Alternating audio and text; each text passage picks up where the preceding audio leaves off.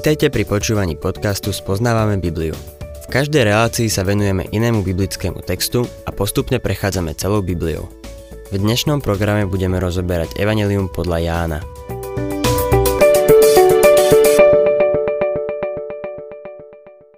Milí poslucháči, v prvej kapitole Jánovho Evanielia sme sa stretli s povolaním prvých učeníkov pána Ježiša. Ako ich povolal? Bolo od začiatku jasné, že majú nasledovať len jeho učenie, alebo že sa budú presúvať z jedného miesta na druhé? Vedeli učeníci, do čoho idú? Keď uvažujem o povolaní učeníkov, ako prvá vec mi napadá povolanie Matúša. Ježiš mu povedal, nasleduj ma. A Matúš vstal a nasledoval ho. Vyzerá to ako spontánne rozhodnutie v priebehu niekoľkých sekúnd ako by Ježiš očakával také spontánne rozhodnutie aj od Šimona Petra a jeho brata Ondreja, ktorým povedal Poďte za mnou a urobím z vás rybárov ľudí. Toto povolanie pri Galilejskom mori však malo predohru, ktorú opísal Ján vo svojom evaníliu. S Ježišom sa najprv stretli nedaleko Jeruzalema. Dokonca vidíme, že Ondrej bol jedným z učeníkov Jána Krstiteľa – Vtedy chceli vedieť, kde Ježiš býva a on im povedal Poďte a uvidíte. Zostali u ňoho len jeden deň. Z toho všetkého môžeme usúdiť, že Šimon Peter a Ondrej sa v žiadnom prípade nestali spontánnymi nasledovníkmi pána Ježiša. Mali nejaký čas nad tým premýšľať. Na konci prvej kapitoly Jánovho Evanielia sme sa stretli s Natanaelom, ktorý spočiatku nechcel nič počuť o Ježišovi. Povedal, čo dobre môže byť z Nazareta. Potom došlo k osobnému stretnutiu Natanaela s Ježišom a Natanael bol prekvapený, že Ježiš nielen poznal jeho meno, ale vedel, čo predtým robil. Z ľudského hľadiska to bolo niečo nemožné. Natanael na to vyznal, Rabi, ty si Boží syn, ty si kráľ Izraela.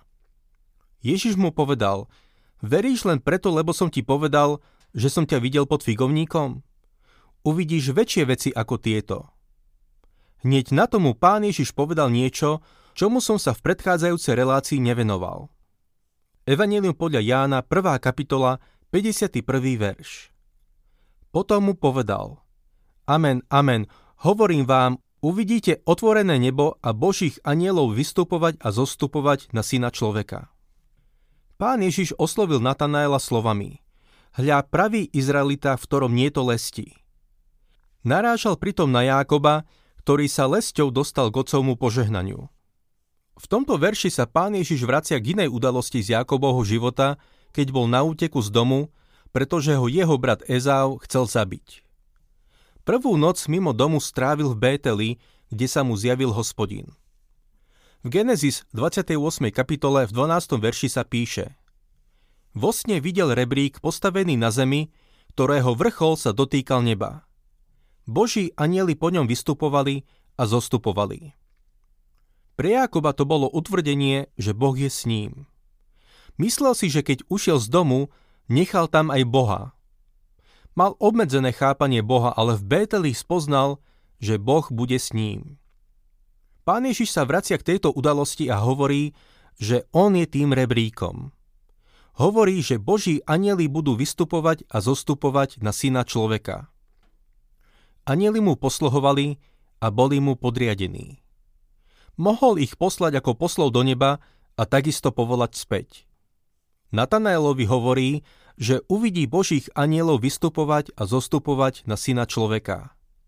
Uvidí oca na vrchole rebríka a povie, toto je môj milovaný syn, v ktorom mám zalúbenie. Kristus je tým rebríkom a len skrze neho môžeme mať vzťah s Bohom. Pán Ježiš povedal, ja som cesta, pravda i život. Nik neprichádza k Otcovi, ak len nie skrze mňa. Nie je rebríkom, po ktorom by si mal vyliesť, ale v ktorého musíš uveriť. Prejdime teraz do druhej kapitoly, v ktorej ústredným príbehom je svadba v Káne Galilejskej. V 11. verši čítame, že tam urobil svoj prvý zázrak. Sú ľudia, ktorí tvrdia, že keď bol ešte ako malý chlapec v Egypte, Dotkol sa hlinených holubov a tie odleteli. To je síce pekný príbeh, ale nie pravdivý. Ján jasne hovorí, že prvý zázrak pán Ježiš učinil v káne Galilejskej. Najväčší div z toho všetkého je ten, že tu máme toho, ktorý bol na počiatku u Boha a ktorý je Boh. Vyšiel z väčšnosti. Stal sa telom a prvých 30 rokov prežil v Galilejskom Nazarete. Potom prešiel cez kopec, aby sa zúčastnil svadby v Káne. Všimnime si, že Ján znova uvádza miesto a čas. Druhá kapitola začína slovami Na tretí deň. Pán Ježiš zahajuje svoje verejné pôsobenie. Otvorme si druhú kapitolu Evanília podľa Jána a budem čítať prvé dva verše. Na tretí deň bola svadba v Káne Galilejskej a bola tam aj Ježišova matka. Na svadbu pozvali aj Ježiša a jeho učeníkov. Veľa učiteľov Biblie verí, že Ježišova matka bola príbuznou niektorého zo svadobčanov alebo aspoň jednej z rodiny. Je to len domnienka, ale mohlo to tak byť. Pán Ježiš so svojimi učeníkmi bol tiež pozvaný. Píše sa tu, že to bolo na tretí deň. Vykladači písma sa nazdávajú, že to bolo pravdepodobne na konci februára alebo začiatkom marca roku 27 nášho letopočtu. Je zaujímavé, že Ján dôkladne uvádza miesta. V prvej kapitole sme boli v Becajde a teraz sa scéna presúva do Kány Galilejskej. V 12. verši sa presunieme do Kafarnauma a v 13. do Jeruzalema. Ján postupuje chronologicky spolu so zemepisnými údajmi. Ján spomína Ježišovu matku. Nikdy ju neuvádza vlastným menom Mária – prichádza za Ježišom s neobvyklou požiadavkou. Tretí verš. Keď sa minulo víno, povedala Ježišovi jeho matka. Nemajú vína. Vyskytol sa tu problém s vínom. Nedávno som čítal o jednom liberálovi, ktorý nazval Ježiša pašerákom a ilegálnym priekupníkom vína. To je skutočne bohapusté. V tom čase víno bolo základnou zložkou potravy avšak opilstvo sa úplne odsudzovalo. S vínom sa opilstvo nespájalo. Svadba bola náboženská udalosť a títo ľudia sa držali starej zmluvy. Môžeme si byť istí, že na tejto svadbe sa neopíjali. Svadba je obrazom inej svadby, ktorá nastane. Kristus začal svoje verejné pôsobenie na svadbe. Pokiaľ ide o cirkev, so svadbou ho aj zakončí. Na svadbe Baránkovej mu bude predstavená cirkev ako nevesta. Toto je prvý zázrak, ktorý pán Ježiš urobil. Mojžišov prvý zázrak bolo premenenie vody na krv. Kristovým prvým zázrakom bolo premenenie vody na víno. V prvej kapitole Jána sme čítali Zákon bol totiž daný skrze Mojžiša, no milosť a pravda prišli skrze Ježiša Krista. Aký kontrast. Čo mala na mysli Mária svojou poznámkou? Predovšetkým by sme si mali uvedomiť, že to bola veľmi chudobná rodina. Proste nemali dosť občerstvenia. Bengal vo svojom komentári tvrdí, že svojou poznámkou pánovi Ježišovi a jeho učeníkom jemne naznačila, aby odišli. Calvin píše, že to bol podnet k tomu, aby prítomných zaujal nejakou rečou. To sa na Kalvína aj podobá. Ak ste niekedy čítali Kalvinové inštitúcie, tak potom viete, že je to hlboké dielo, ale nudné. Ak by tam bol Kalvín, všetkých by svojim príhovorom pravdepodobne uspal. Nemyslím si však, že kontext v tomto texte pripúšťa niektorý z týchto výkladov. Neverím tomu, že mu naznačovala, aby odišli alebo aby hostí zaujal nejakým prejavom. Nazdávam sa, že mu tým otvorene povedala urob zázrak, Teraz je na to vhodná chvíľa. Keď sa jej zjavil aniel Gabriel a povedal jej, že bude mať dieťa, ktoré bude Mesiášom, spýtala sa, ako by sa to mohlo stať, keď je panna. Ako sa to stane? Vedia nepozná muža. Gabriel jej vysvetlil, že na ňu zostupí duch svetý a to dieťa bude sveté. Preukázala svoju vieru a poslušnosť, keď povedala, som služobnica pána. Od tej chvíle a počas nasledujúcich rokov stále bola prítomná otázka ohľadne jej panenstva. Ľudia mali v skutočnosti otázky ohľadne Ježiša. Teraz tu hovorí, teraz máš príležitosť urobiť zázrak a ukázať im, že mám pravdu, keď tvrdím, že si sa narodil z Panny a že ty si to, čo o tebe hovorím. Ježiš jej dáva veľmi jasnú odpoveď. Ján 2. kapitola, 4. verš. Ježiš jej odpovedal, čo mňa a teba do toho žena? Ešte neprišla moja hodina. Naznačuje tým toto. Teraz nie je vhodná príležitosť. Očistím tvoje meno, ale nie tu. Keď vysel na kríži a Ježišova matka stála pod krížom, pozrel sa na ňu a povedal jej, žena, hľa tvoj syn. Vtedy prišla jeho hodina. O tri dní neskôr vstal z mŕtvych. Keď sa potom po jeho vzkriesení a na nebo vstúpení učeníci stretli v hornej sieni, Mária sa mohla pozrieť naokolo, pretože aj ona tam bola, a povedať im, ja som vám vravela, že je to Boží syn. Pavol píše v liste Rímanom v prvej kapitole 4. verši.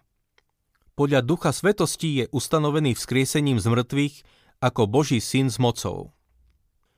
Žiada ho tu o to, aby spravil niečo na očistenie jej mena. Povedal jej, že to urobí, že očistí jej meno, ale že jeho hodina ešte neprišla. Tá hodina prišla. Vzkriesenie dokazuje, kým je. A nezabudíme na to, že vzkriesenie dokazuje Kristovo narodenie z Panny. Obyčajne sa pozeráme na narodenie z Panny ako izolovaný fakt v čase Vianoc. Ale ono súvisí s jeho vzkriesením, milý poslucháč, pretože on je tým, za koho sa vyhlasoval. Vráťme sa k nášmu textu. Ján 2. kapitola 5. verš. Na to jeho matka povedala obsluhujúcim. Urobte všetko, čo vám povie. To je rada. Na deň Matiek som vždy chcel kázať na tento text. Urobte všetko, čo vám povie. Mojou témou by bolo Rada matky. Nikdy som sa k tomu nedostal, ale je to dobrá rada. Čítajme ďalej 6. a 7. verš. Podľa židovských predpisov a očisťovaní tam stálo 6 kamenných nádob na vodu, každá na dve či tri miery. Ježiš povedal obsluhujúcim, naplňte nádoby vodou a naplnili ich až po okraj. Tieto kamenné nádoby neboli nikde na stole. Na to boli príliš veľké.